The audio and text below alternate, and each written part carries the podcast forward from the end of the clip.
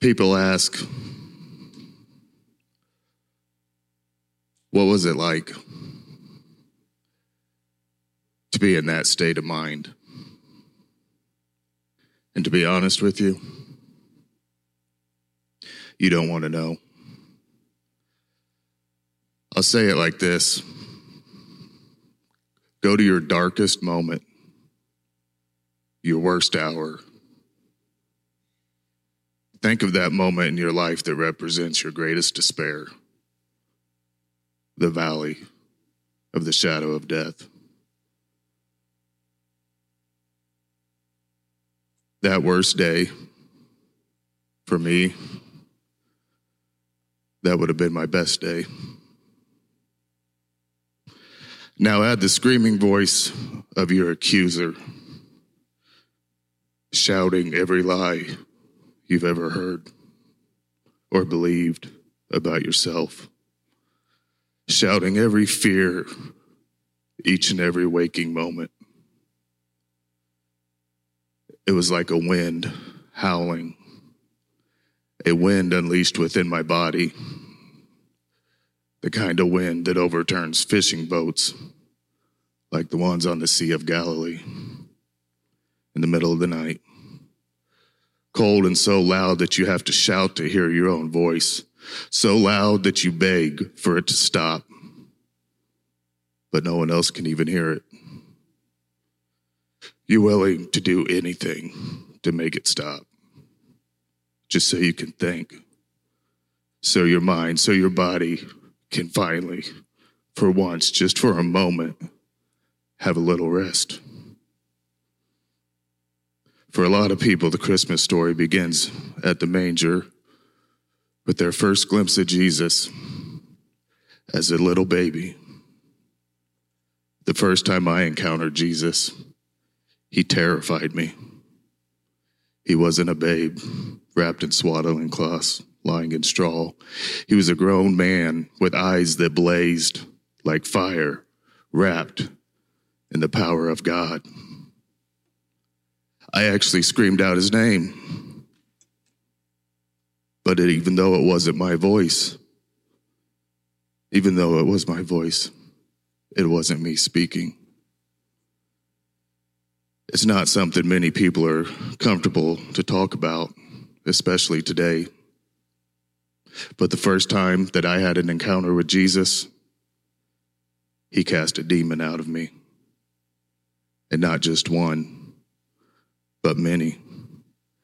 It had been years, years not having a sound mind. I couldn't even remember my own name, couldn't think my own coherent thoughts.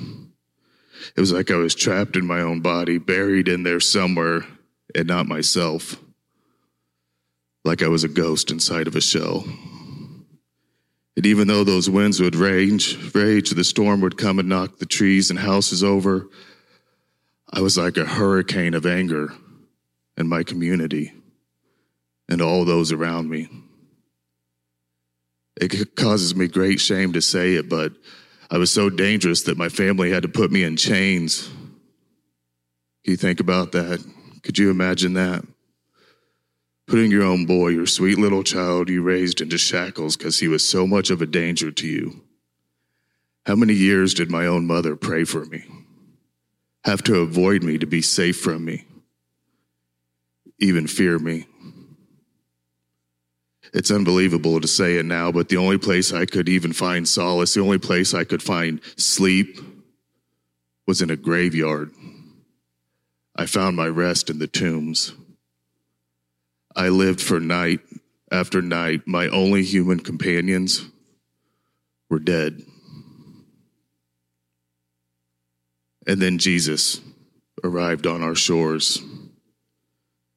At Gennesaret, he came after a night when there was a terrible storm that raged across the Sea of Galilee. It was that night he calmed the storm at the sea. And then that day, he calmed the storm within me he commanded legion out of me. Jesus was completely unafraid of me. He saw me and he had mercy on me.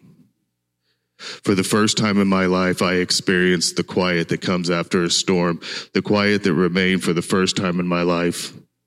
I felt whole. I felt safe. It was shalom. It was actual peace. My, bo- my mind, my body, my soul, my spirit, my my own spirit. That was my first Christmas right there on those shores.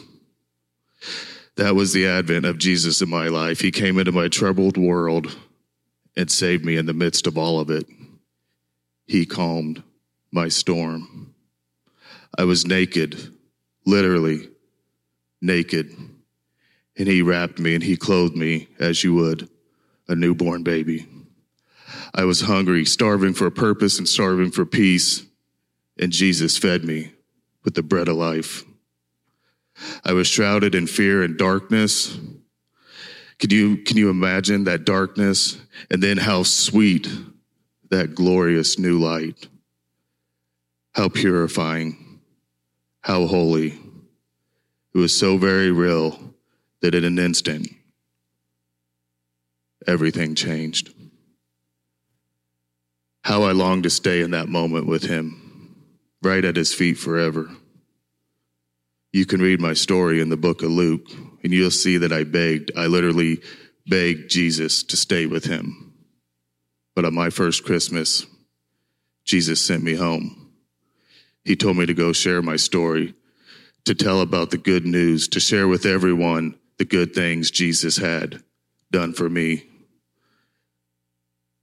I love to tell this story at Christmas because at Christmas we stop to remember the advent of the Savior who came to the world to bring us peace. The world needs the transformative peace of God. My story is extreme, but like me, you may need peace. You may need the peace of Christ to rule in your body, to command calm in your inner world. The storm inside of you that rages, like me, you need the peace of Christ to quiet your mind, restore your soul, and transform your circumstances. Jesus came into the world to calm raging storms and give you peace. Let the peace of God clothe you and cover you today.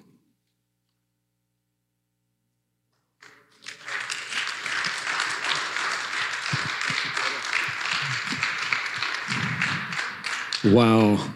Praise God. Whew. Peace. The peace of God.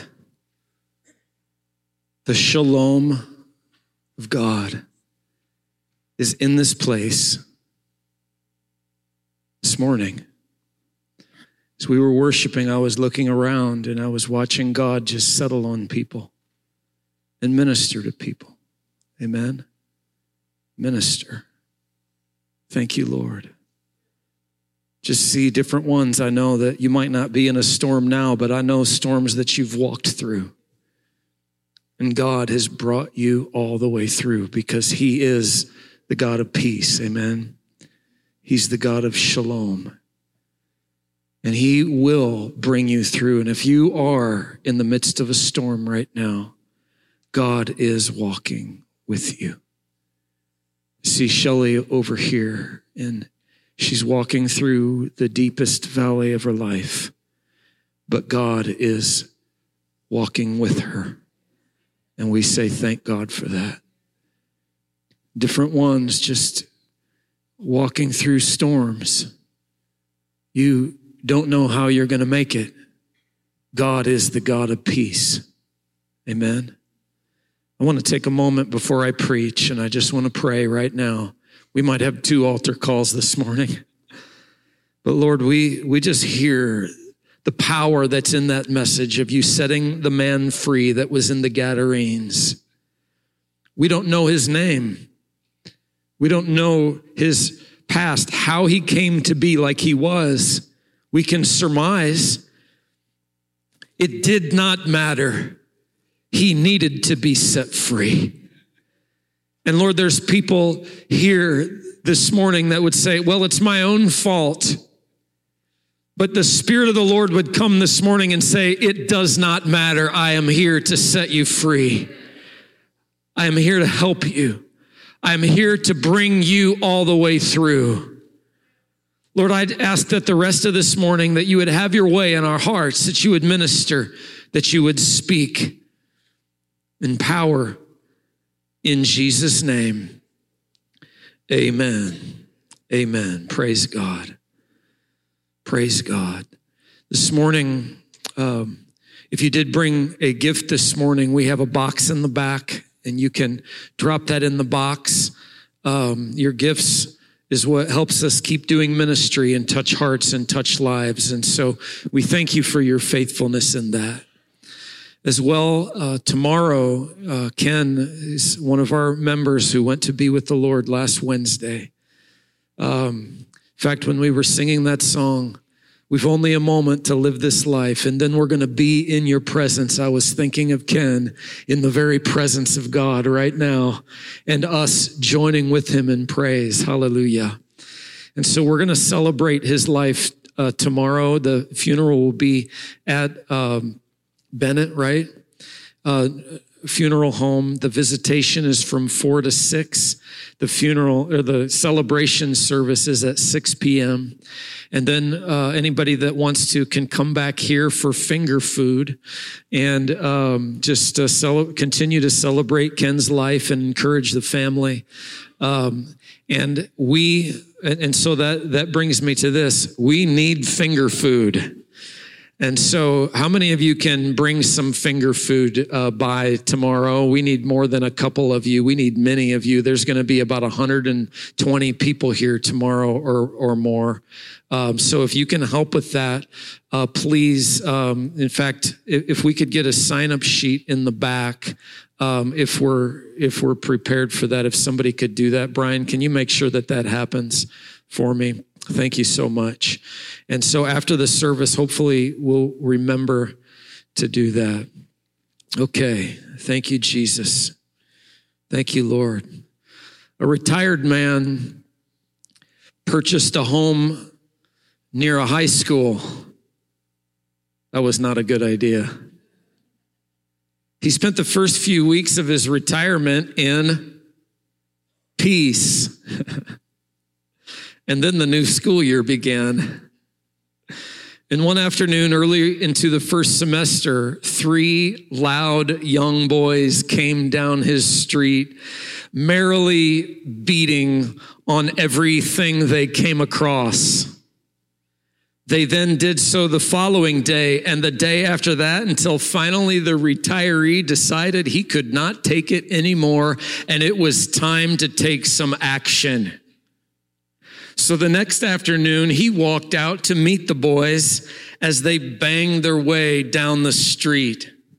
Stopping them, he said, You kids are a lot of fun. I used to do the same thing when I was your age. Will you do me a favor? I'll give you each a dollar if you'll promise to come around every morning and bang and do your thing. Okay. The boys were more than happy and they continued to bang the bins every day on their walk home. They each got a dollar. And after a week, the old man walked out and greeted the kids again. And however, this time he did not have a smile on his face. This recession, it's really putting a big dent in my income. I'm going to have to cut it down to 50 cents a day to keep you kids banging on the bins. and the kids were obviously unimpressed, but they accepted the reduction in payment and continued their afternoon activities. And a few days later, the man approached them again and said, Look, I have not received my retirement check and so I'm not going to be able to give you more than 25 cents to bang on the bins. Will that be okay? That's it? The drum leader exclaimed. If you think we're going to waste our time beating these bins for 25 cents a day, you're nuts. No way, mister. We quit.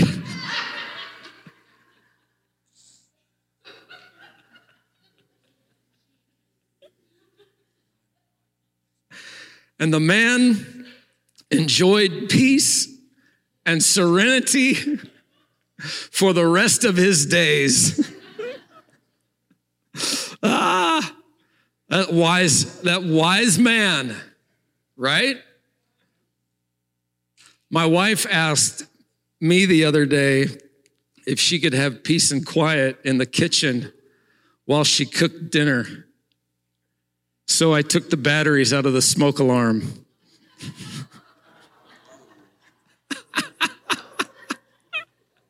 that was not good, was it?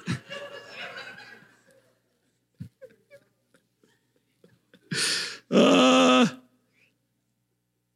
when I when I pass away, I want to go peacefully like my grandfather in his sleep, not like all those screaming passengers on the bus he drove.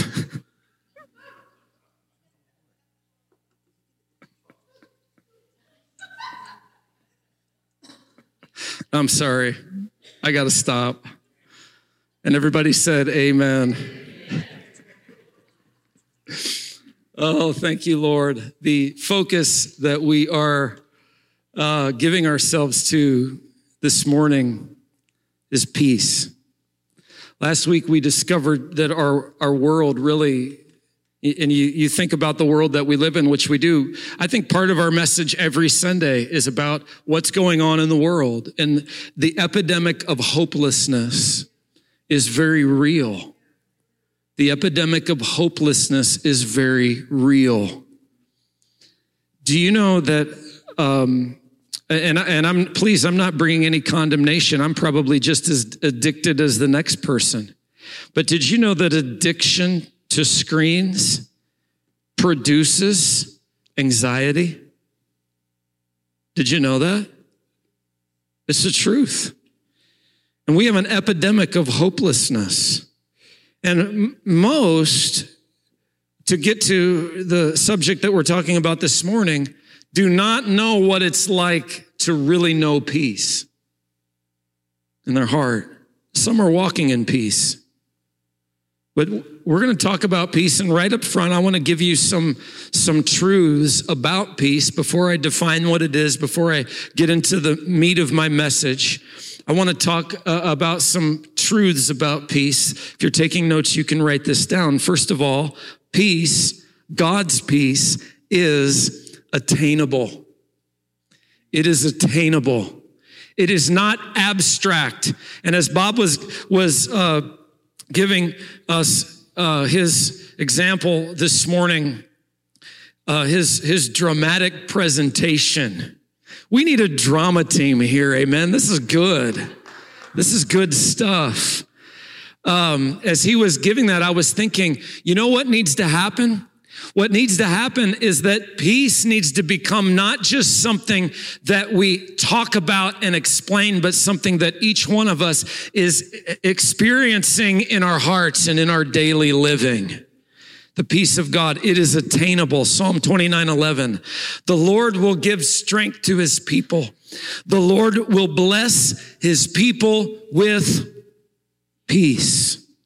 It is attainable. God is so involved in your life and he wants to give you peace. Secondly, peace can be incremental. Peace can be incremental. You can have a measure of peace. Galatians 5, we see that peace is a fruit of the Spirit.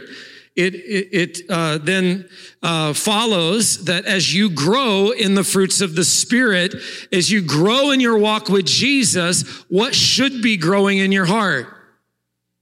Peace. And so it's incremental um, in in Proverbs chapter three, and I'm going to read two verses. First, verse 13. I'm not going to read the whole list, but he he says this in verse 13. Blessed is the one who finds wisdom, and the one who gets understanding. Well, then following verse 13 is a whole list of things that happen when you get wisdom and when you get understanding. And when you skip down to verse 17, you see one of those things that it lists. It says, those that get wisdom and understanding, um, uh, find this, that her ways uh, are ways of pleasantness and all her paths are peace. All. I, I find that astounding because I'm doing good to have some of my paths peace, right? Are you with me on that? Some of my paths are peace, but guess what? As I grow in wisdom and as I grow in understanding more and more and more of, of, of the sections of my life, the paths of my life are coded in peace. Peace can be incremental. You can have peace about certain paths of your life and not have peace about other paths of your life. And that's where many of us find ourselves. But God wants to give his peace to every path of our life today. Hallelujah. Thirdly, peace is to be sought after. It is not something that just happens.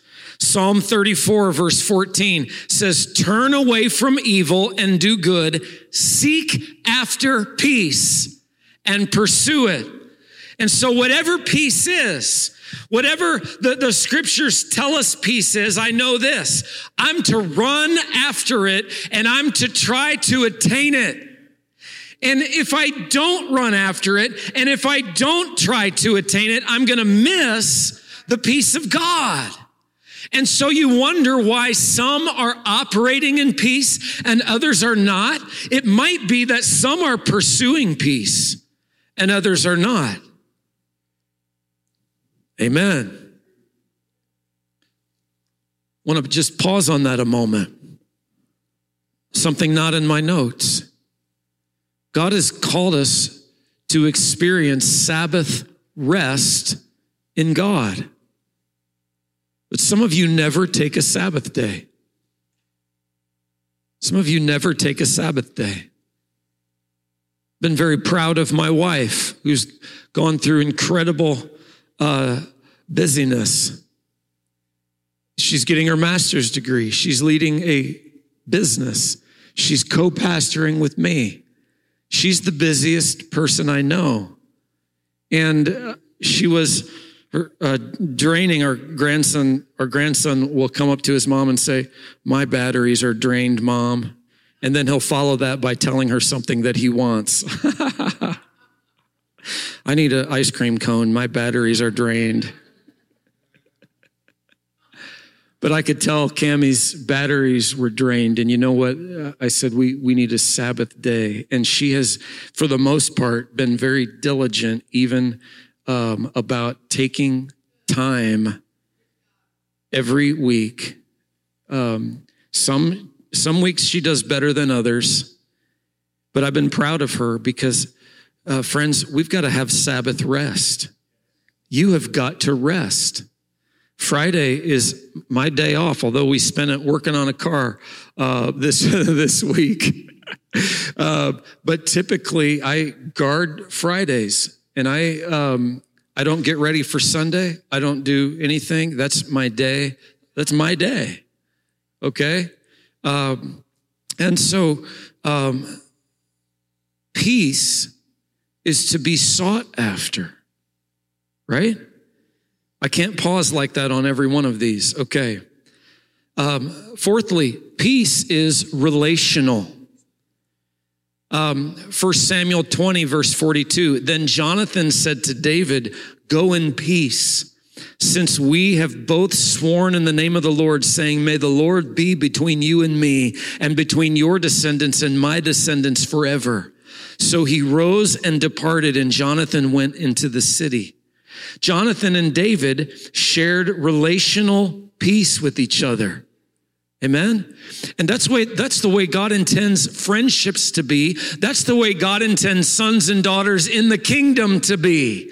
Is for us to share peace together, but you can think of people in your own life, oh this person I have peace with and this person I do not have peace with. And you, you can tell there's some people this morning, maybe after this message, that you will need to go and make peace with because you're not walking in peace with that person. Peace is very relational. It is not unto yourself. It is not just something God does in you that's private between you and God. It overflows into your relationships. The peace of God. It's relational. Peace is an important greeting. We don't say this enough. Uh, uh, Linda came to me this morning and says, Peace be unto you. And the, the times that I've been in the Catholic Church, they stop and they say, Share a sign of peace with one another. And everybody gets up and says, Peace unto you, peace unto you, peace unto you. But peace was a greeting in the scriptures. Over and over and over and over again, when Paul opens up a letter of the Bible, he opens it up by saying, Grace and peace be unto you in the name of Jesus Christ. And so, in fact, let me just read Colossians chapter 1, verse 2. To the saints and faithful brethren in Christ who are in Colossae, grace to you and peace from God our Father and the Lord Jesus Christ. He was imparting something in his greeting. And you may or may not know this, but when people see you, you are imparting something to them. Your countenance on their face, on your, on your face speaks volumes. You are imparting peace in your greeting or the lack thereof. I want to be one that imparts peace. Um, and uh, two more in this setup in the beginning. One, peace leads us if we will listen. Peace leads us if we will listen. Oftentimes, we're not following peace, we're following personal desires. There is a big difference. And oftentimes, our personal desires clash with our peace. And which one are we going to listen to? When we ignore peace, we're not led well. Isaiah 55, verse 12 says, You shall go out with joy and be led forth with peace. You'll be led by peace. So, when you're making a decision, you've got to lean your ear in and pay attention to the peace of God. You've got to oftentimes ignore your own desires and lean into where God is showing you peace. Oftentimes, sometimes God will speak and say, This is the way, walk in it. I love that. When I hear the voice of God and I just know this is the way I'm supposed to go, or it's, it's just very evident this is God's will in my life. But sometimes that's not the way that God leads us. And sometimes we're like, God, I'm trying to hear from you, but I, I don't know what decision to make here. Listen to the direction of peace. Amen. Praise God. Finally, in this setup, um, to have peace with God means that you are walking in right relationship with Him. When you are right with God, then the peace of God is, is on you. When people will say, I need to make peace with God, it means this. There's been some areas in my life that have not been right and I have to make them right. So, peace with God is to walk in right relationship with Him. When my peace is disturbed, I need to listen and say, God, where did I get off track? Did I get off track somewhere? Um, in the Old Testament, there were there were uh, there was mandatory offerings for sin that the Jewish people had to bring. They were sacrifices that they had to bring annually, and there's various different ones. They were mandatory, but then there were optional peace offerings. They could bring an offering simply because they wanted peace with God. And there's different different uh, different descriptions of peace offerings. I believe that our worship this morning was an offering to the Lord. I feel, in fact, I'm preaching on peace, but I feel the peace of God in this room right now. The presence of the Lord. Okay. In the Bible, there's four words that are either Hebrew or Greek that are translated peace. The first one that's the least used is harass. H in English, in, in, in our, in our uh, spelling, uh, the way that we spell that word is H A R A S, harass. And it means to hold your peace, usually in a tense situation. You will say, keep your peace. This is harass.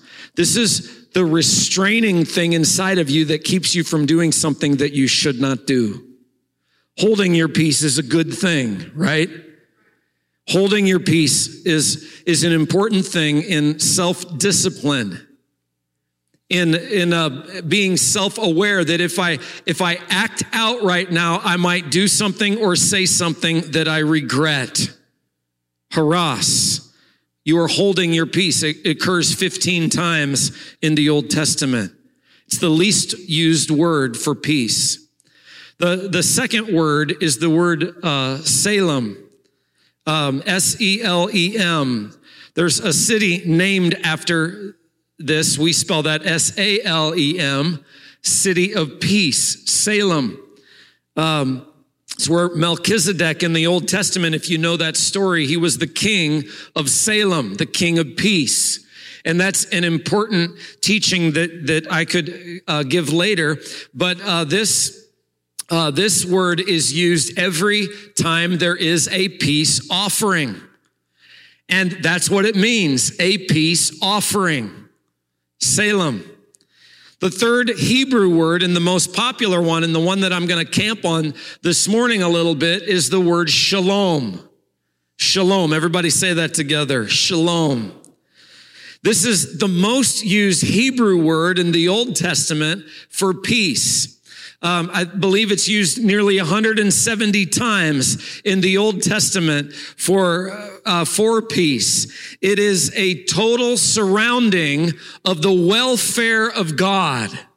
This is the kind of peace that when we when we greet each other with peace, uh, with with the word peace, this is what we're pronouncing on people: a total surrounding of the welfare of God. How many of you want, want to be surrounded by the total welfare of God? Come on, come on. This is this is what uh, what we're what we're looking after. It is accompanied by health.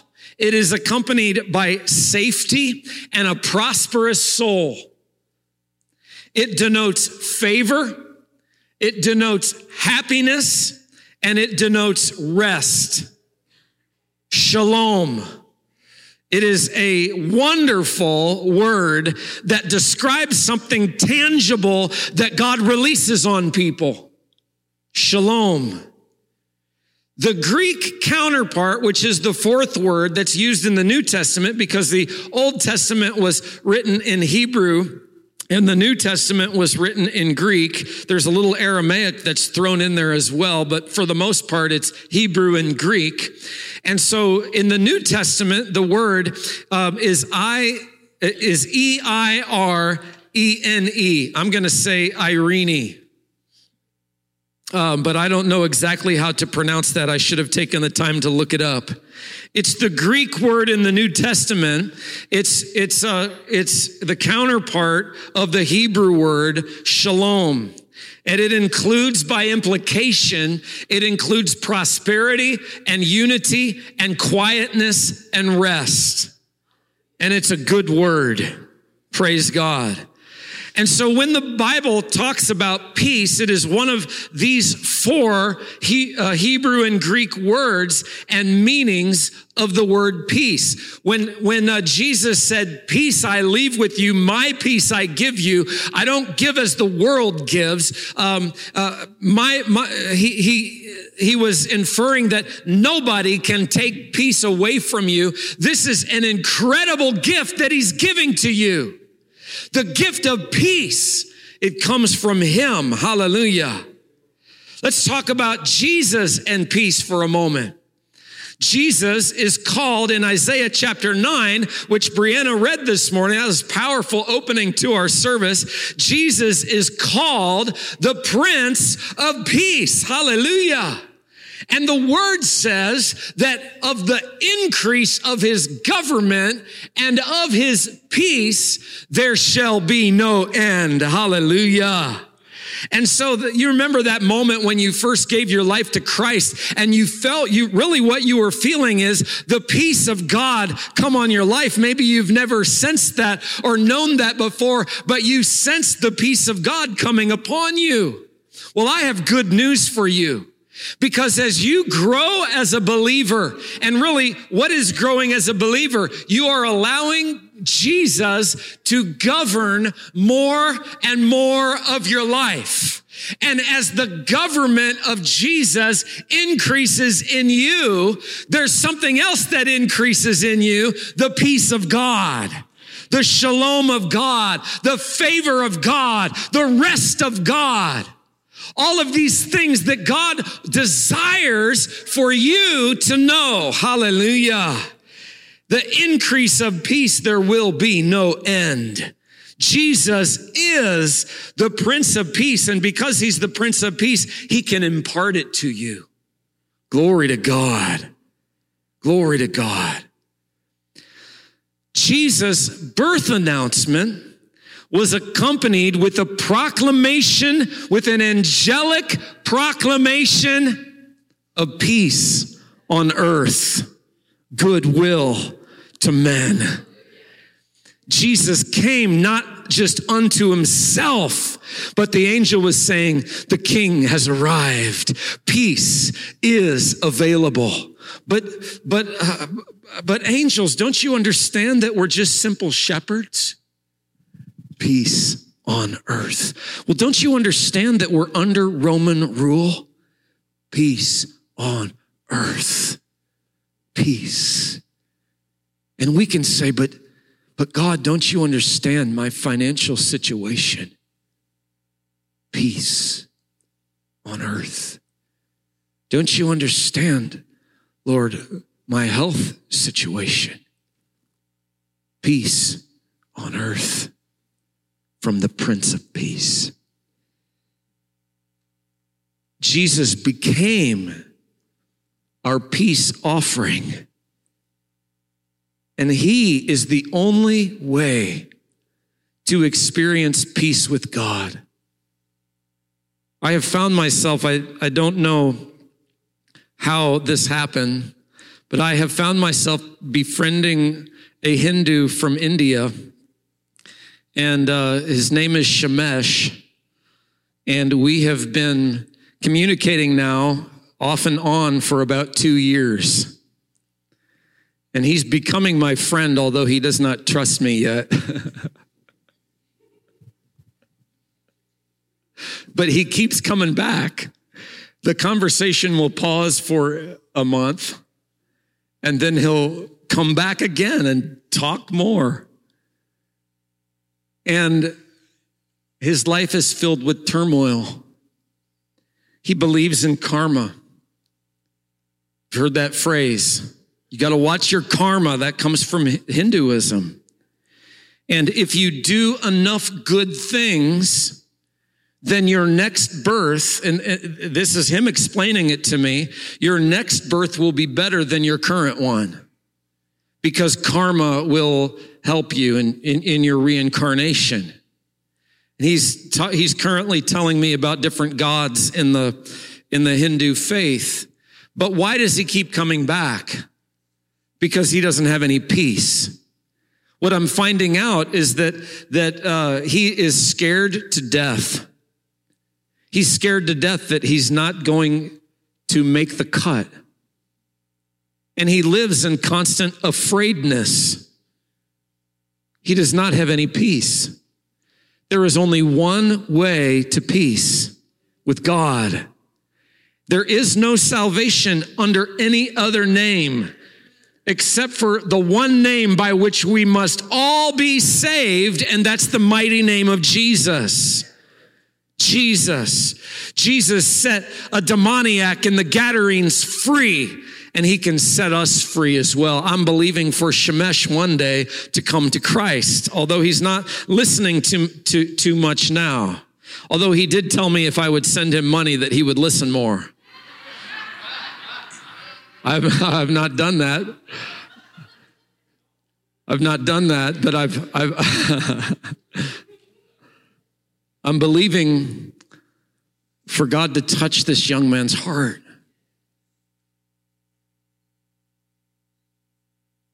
Jesus is the only way to peace.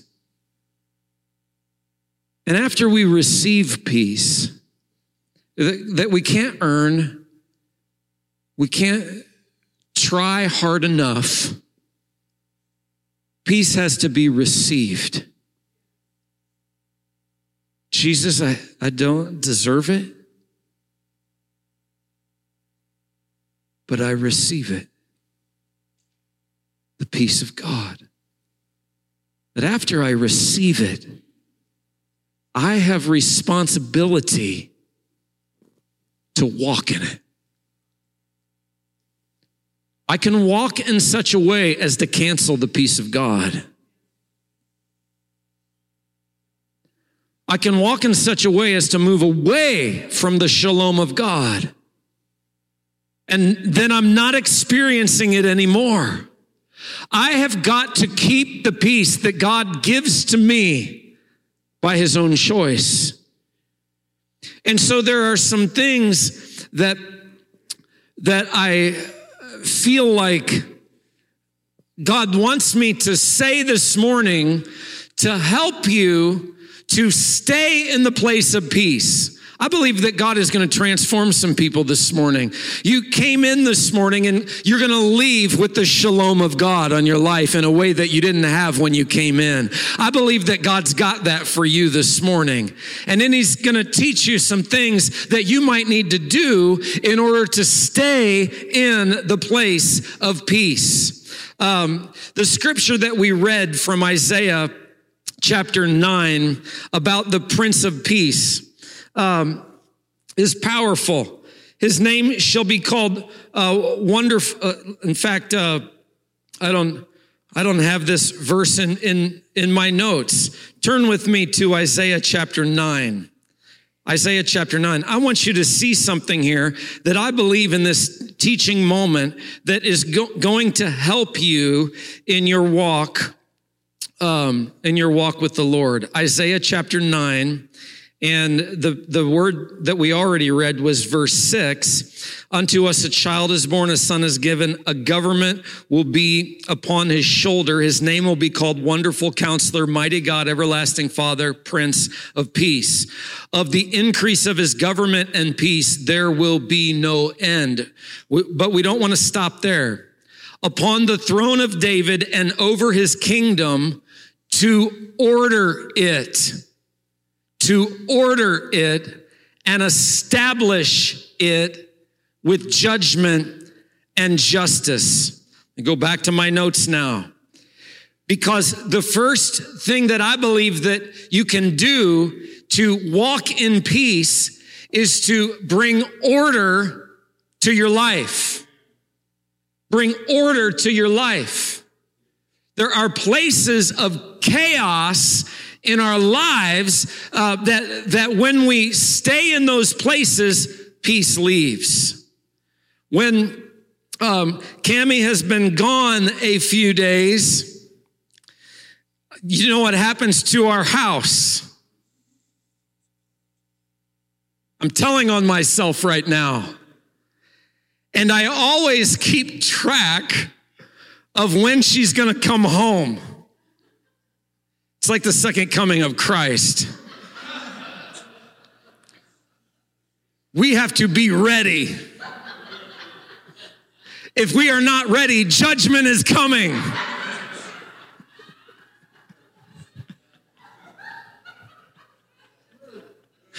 This is live online. My wife can listen to this later. But we, we, uh, so I'll make the phone call. What is your estimated time of arrival? And I need to know because about one hour before that estimated time of arrival, guess what's going to happen? The whirlwind is going to go through the house and it is going to get back in order.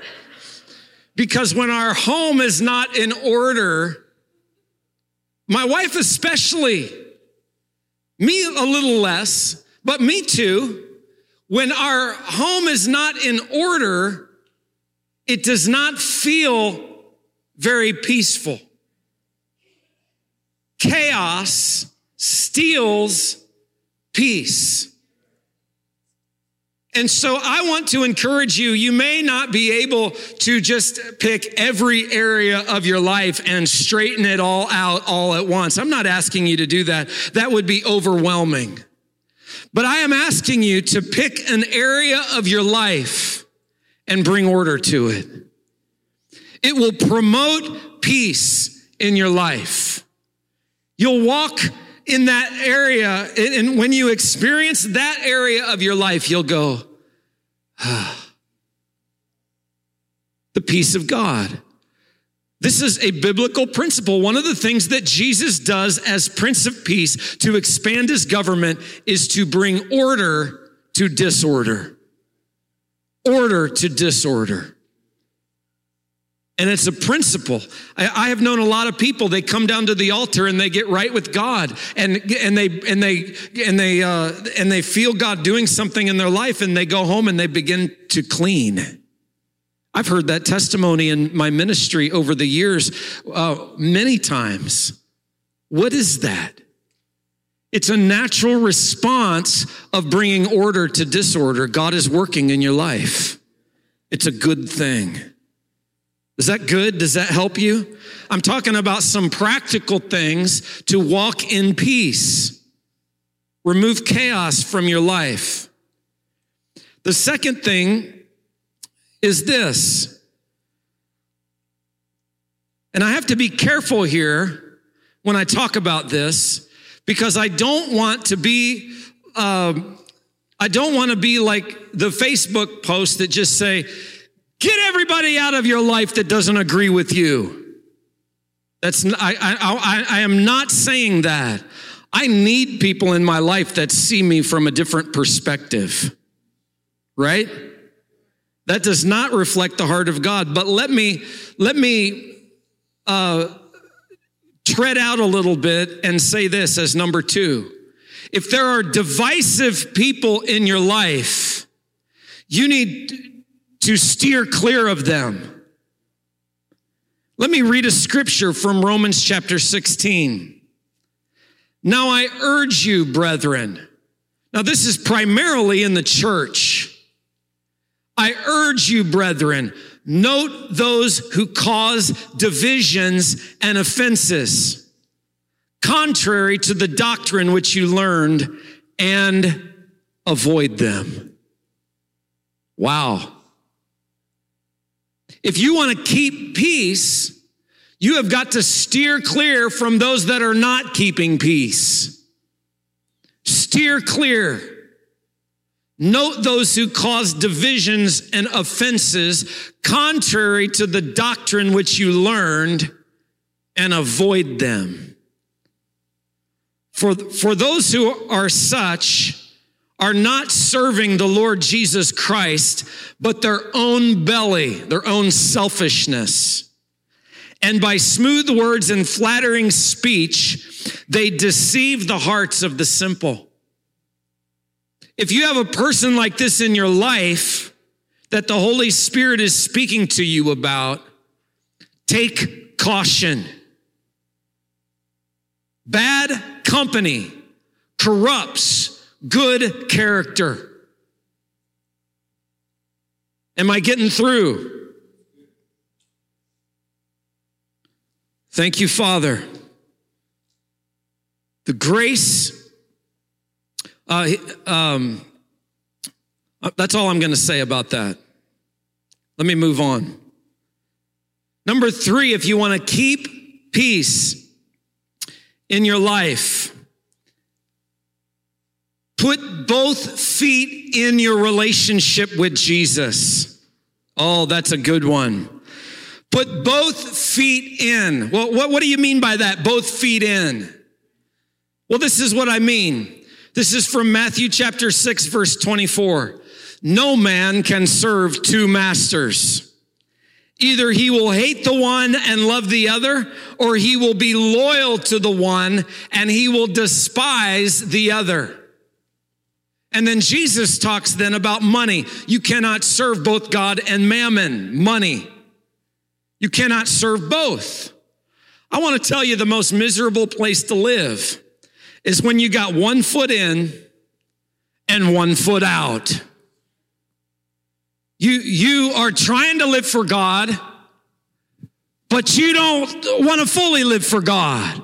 You, you want to live for God on this hand, but not on this hand. You want to live for God on Sunday morning, but you don't want to live for God all the other times throughout the week. And there is a division within your own heart. Can I tell you that the biggest enemy that you will ever face is not the devil? The biggest enemy that you ever will face will not be the, but be, be the enemies that mistreat you or the, even the friends that mistreat you. The biggest trials that you will ever have come from within the person that you see in the mirror. And when you have division inside of you, you are miserable in your heart. You're miserable in your life because you can't serve two masters. Put both feet in. Say, Jesus, I'm living for you with my whole heart, with my whole life. If you want to protect shalom, the favor, the rest, the, the tranquility, the power of God in your life, you want to protect that, put both feet in. Quit serving two masters. You know, this happens on a big scale in people's lives, but it also happens on small scales. And we're tested in this, aren't we? When we have desires and wants, and they might not seem big to everybody else, but we're in a, in a moment in our lives. I want that thing. And suddenly you feel the Holy Spirit say, no, that's not for you right now. Well, guess what? You have a split that's happened in your life. And you have a decision to make in that moment. Am I going to follow Jesus? Or am I going to follow my own carnal desire? And I have not been perfect in that by any stretch. And I don't think that there's anyone here that has. And so this message is, is not to bring condemnation, but when the conviction of the Holy Spirit comes and say, and says, Darren, you're, you're, you're living a split life. You're, you're chasing this and you're chasing that. I've got this for you. I don't want you to go that direction. I want you to come this direction. And there is a war within me. I'll tell you when peace is restored to my life, when I finally yield and I say, okay, God, here I am. I surrender surrender. I give that thing to you. I yield that thing to you. I crucify my flesh and I'm following after you with my whole heart. Hallelujah. Anybody else ever been there before? You know exactly what I'm talking about. And there is victory for you if you will do it. Hallelujah. Glory to God. Put both feet in. I don't know if I'm on number four or five. I'm skipping around my notes. Number four, meditate on the Lord. Isaiah chapter 26 is one of the most personal scriptures to me in verses three and four. God promises this, and this became so real in my life. You will keep him in perfect peace, whose mind is stayed on you because he trusts in you. Trust in the Lord forever. For in Yah, the Lord, is everlasting strength. These two verses became so real to me as I was laying on my bed, not knowing whether I was going to live or die. Vanessa lived uh, across the street at that point and remembers from her perspective what I was walking through. And, and for about six months, I went through the most difficult physical struggle that I've ever been through. And my wife didn't always know how to help. In fact, sometimes I would wake her up at two in the morning and I would say, I need you to pray for me. She would pray until one day she got tired of it. And she said, No, I'm going back to sleep. This is between you and Jesus. And I went downstairs and prayed. But one thing she did is she wrote on a card this verse You will keep him in perfect peace whose mind is stayed upon you.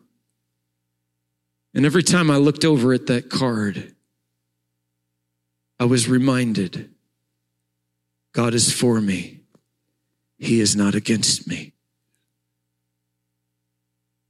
And I would feel the peace of God. Now, I didn't perfectly maintain it, but that peace of God led me through to victory brought me out of physical calamity, brought me out of depression and fear. The peace of God. What's the key? Keep your mind stayed upon God. Keep your mind stayed upon God because when you're in trial, guess what your mind wants to go to? All the bad things that could happen, all the negative outcomes that potentially this is this is what this is what we do when we worry. We are thinking we are projecting an outcome that is not God's outcome. And why do we project an outcome that is not God's outcome? Because our minds are not stayed on Him, our minds are stayed on the problem. And when we get our mind off the problem and onto Him, we begin to walk in victory. Hallelujah. Now, the Lord is training you in this, and you're not going to be perfect in it in the trial, but you ask God, you say, God, help me keep my mind on you. And you bring your mind back to Him. You bring your mind back to Him, and you say, Oh God, deliver me from all that worry, all that fear. God, I thank you that you're good. You're, you're God, and you care about me. And you you keep your mind on Him. Hallelujah. You trust in the Lord for your strength, and He will keep you in perfect peace. And I believe that, that the Holy Spirit becomes a cheerleader in this, saying, Come on, son. Come on, daughter. Keep coming after me. There's a better way to live. There's a better way to live. There's a better way to live. Amen. There's a better way to live. Oh, thank you, Father. This kind of peace is why Paul and Silas the night before they're beheaded, which was averted, by the way, but they didn't know that, can simply relax and sing praises and hymns to God because He's so good. Meditate on the Lord. And then finally, number five, how do I maintain the peace of God in my life? Increase thanksgiving, increase praise, increase honesty with God. Honesty with God. If you will increase those three things, the peace of God will guard your heart. Be anxious for nothing. But in everything, this is Philippians 4, 6, and 7. But in everything, by prayer, everybody say prayer, and supplication, with thanksgiving. Let your requests be made known to God. This is a promise for your life. if you will in everything by prayer and supplication with thanksgiving, let your requests be made known to God. This is going to be the outcome every single time. And the peace of God, which surpasses all understanding, will guard your heart and mind in Christ Jesus. Isn't that powerful? What do I have to do? I have to pray. I have to be thankful. If the words coming out of your mouth are always negative and they're not thankful, put a check on your lips. I'm not a just a positive thinker Christian preacher. Well, if I just think positively, that's what will happen. I don't know. I, I, think people should overall be positive, but I think it's God that does the work, not my positivity. Am I making sense? And yet, and yet, if I fill my mouth with thanksgiving, and if I fill my heart with praise, and if I'm not afraid, supplicate, that means uh, uh, uh, to, to get with God and wrestle it out. And I'm honest with Him. The peace of God will guard my heart. Thank you, Jesus. Is this good this morning? The peace of God guarding your heart. This Christmas season, we need the peace of God. We need the peace of God in our hearts and in our lives. Hallelujah.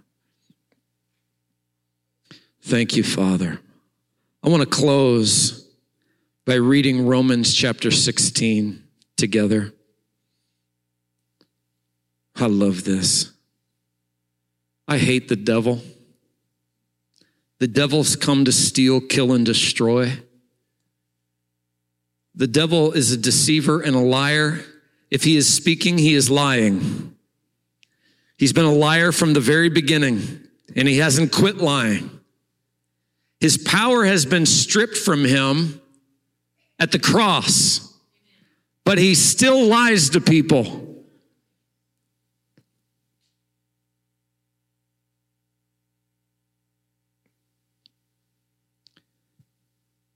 In Romans chapter 16 and verse 20 says this And the God of peace will crush Satan under your feet. the God of peace will crush Satan under your feet. Let's pray right now. Thank you, Father. Lord, your presence in this place has just been amazing this morning. You've spoken to us, you have ministered to us, we've ministered to you. And your presence is in this place right now. And there are people at home listening, there are people here that are walking through intense situations and they need the peace of God. Lord, I'm just asking that your shalom, your favor, your goodness, your rest, your prosperity will settle in this place right now. The shalom of God. Lord, even as Bob came up and gave us an illustration of what the man in the Gadarenes might be feeling, the demoniac, as he experienced the peace of God and you calmed the storm inside of him. God, I'm asking you to interrupt right now people's, people's lives with your peace. People that will look to you and say, God, I, I can't do anything to earn it, but I receive it right now right now. If, if that's you, if you, if you're just saying that, God, I can't do anything to earn it, but I receive your peace right now. I just want you to stand and just gently lift your hands up to the Lord. And just, uh, just as you look to him, just begin to receive a fresh touch from the Lord. There's people standing. It can be something big, something small, just, just your life in general. You're just saying, God, I need your peace in my life. The peace that passes all understanding. I need it it right now. I can't earn it. I don't deserve it. But right now I receive it in the name of Jesus. Lord, as people are standing all over this room and they're just, they're just lifting up their hands to you in a receiving mode. God, I ask that you would come into their situations right now, into their storms. As you spoke over the sea, you said, peace, be still. And God, I ask that the storm in their life would still and quiet right now as they gaze upon your face your peace that passes all understanding. Come now in the name of Jesus. Guard your people. Guard your people. Guard your people in the name of the Lord. We thank you, Father. People from every generation, God, that have different kinds of issues and problems and they're walking through different things. God, I ask in Jesus' name that you would meet them right where they are in the name of the Lord. We thank you for granting grace and peace to your people right now. The shalom of God, the shalom of God coming on your people. They would never be the same. In the name of the Lord. Hallelujah. Just receive right now. Just take a moment before you're seated and just say, Jesus, I receive from you your peace. Thank you, Father. Lord, you've given us these tools. We're not very good at using some of them. Help us get better. Help us grow. Help us go from glory to glory, from increment to increment, in understanding and knowing your peace. Thank you, Lord. Thank you, Lord.